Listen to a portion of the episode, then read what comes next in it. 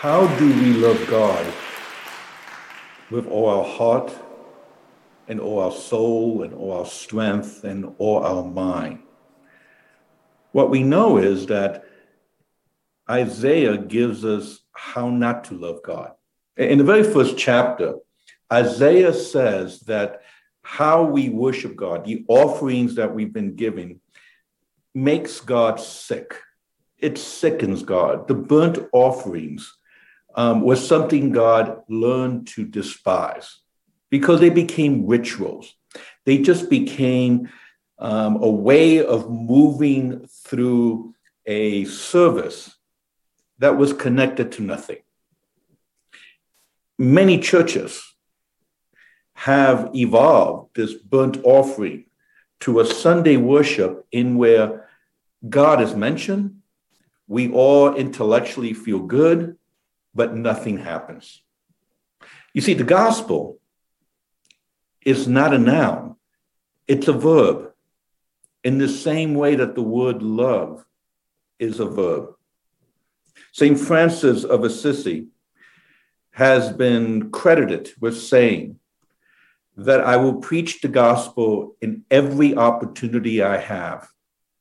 And when all else fails, I will keep my mouth, I will open my mouth. In other words, for Francis of Assisi, the preaching of the gospel was not speaking. The preaching of the gospel was doing. My dear friend and colleague, Tink Tinker, an indigenous scholar, has rejected Christianity because of what was done in the name of Christianity to his people. And the one thing he constantly um, pushes me on is, is telling me not to talk about Jesus, but to become Jesus. And maybe loving God, it's not about talking, nor is it about the right act, the right beliefs, but rather the doing, the, the being of Jesus. One of the major problems with Eurocentric Christianity is that it is rooted on a correct set of beliefs, not so much action. Salvation has been reduced to a correct doctrine. If you believe what I believe, then you're saved. Correct doctrine becomes the cornerstone of Eurocentric theology and philosophy there's this um, uh, fancy word called orthodoxy, which means right belief.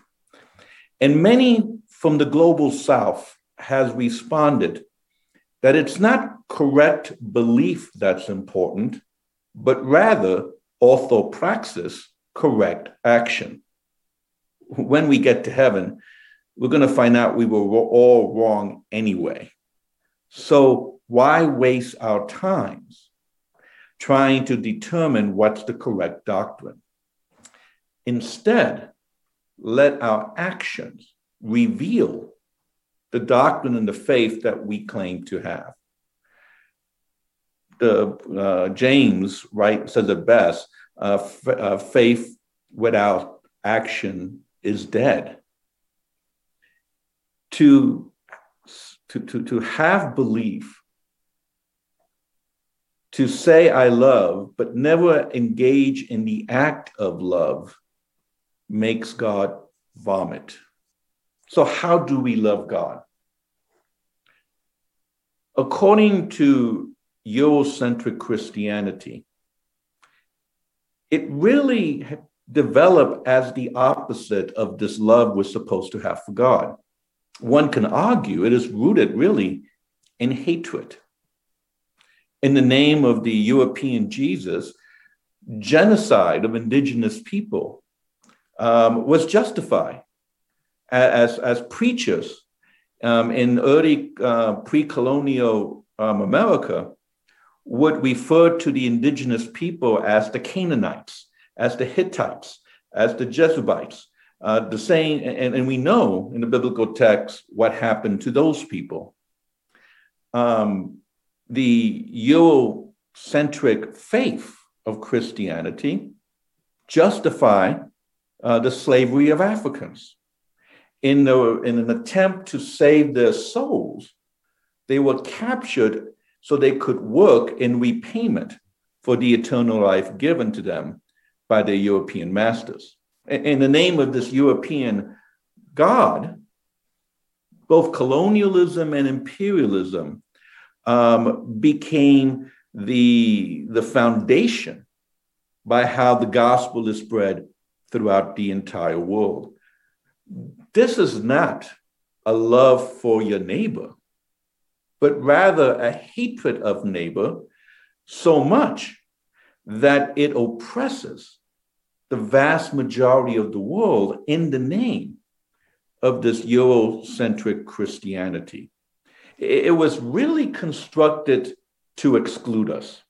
When the French, during the French Revolution, cried out liberté, égalité, and fraternité, uh, liberty, equality, and fraternity, it was never meant for the colonized people in Algiers, in Vietnam, or in Haiti. So, how the Bible has been read um, through the lens of Eurocentric Christianity has damned all those who live on their margins. Any Christianity that has nothing to say about Latinx children being placed in cages or in camps in Tornillo, Texas, is problematic. Any Christianity that is silent about a neoliberal economic policy that robs the global south of the natural resources and their cheap labor is also problematic. Any Christianity in where Black lives do not matter is highly problematic. Or better yet, as James Cone said back in the 1960s, such a Christianity is really satanic. It is the opposite of the very message of Jesus Christ. So, so here's the question that we really need to wrestle with Can or should a Eurocentric Christianity be pursued by those who live on the margins of society when that Eurocentric Christianity has been and continues to be life denying to communities of color. I, I, can't get over the fact that in the last election, over 80% of white evangelical voted for a man who clearly expressed racist and misogynist sentiments. And it's not just to blame white evangelicals. The vast majority of white Catholics, the vast majority of white Protestant, the majority of white Mormons all voted for a political person and system that has been life denying to communities of color. So, is my salvation and the salvation of my people dependent on rejecting this Eurocentric Christianity? One of my intellectual mentors, Jose Marti, wrote, Nuestro vino de plátano, y si sale agrio, sigue siendo nuestro vino. And, and for those of you who have yet to uh, learn the language of the angels, let me translate. We shall make our wine out of plantains.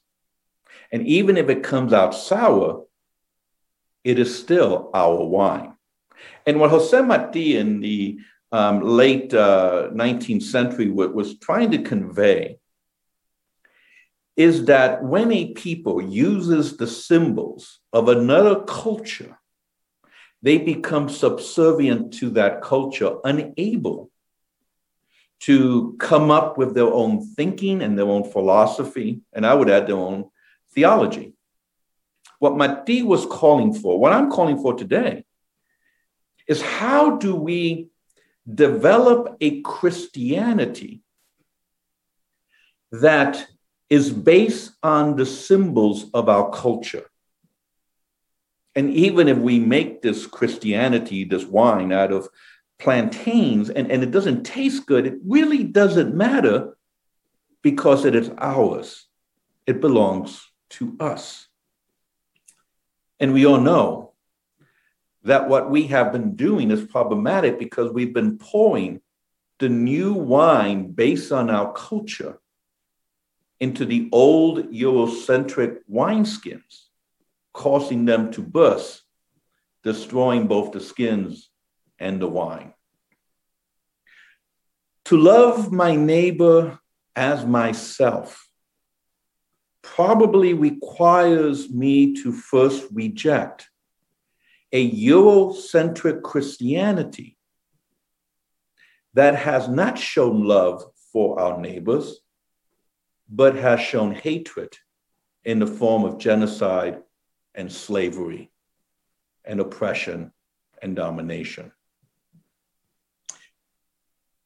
We could say, well, maybe we need to raise the consciousness of Eurocentric Christianity. We need to speak truth to power. But, but I don't want to speak truth to power because power already knows the truth. The, the Gospels is very simple feed the hungry, provide water for the thirsty, clothe the naked, welcome the alien among you.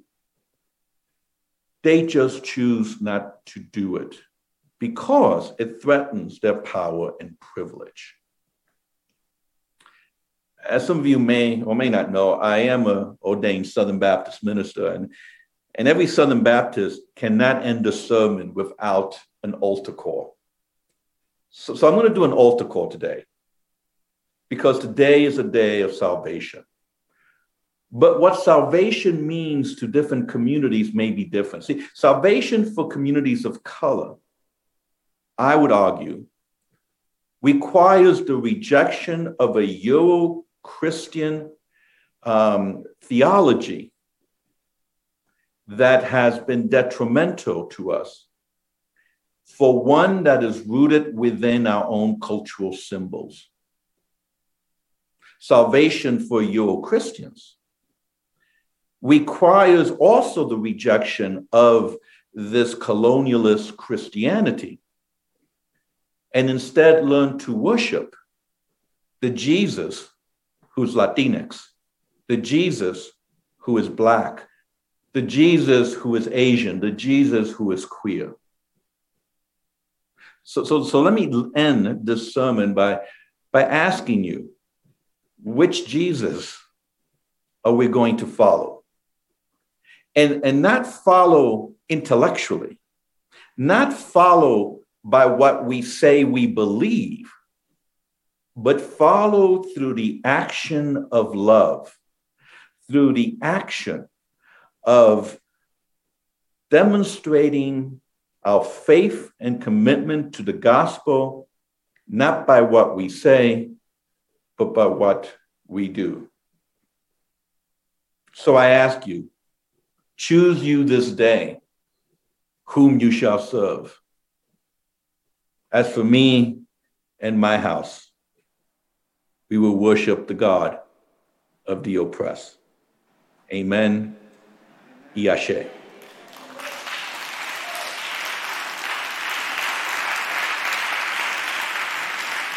Reverend Doctor, thank you so much.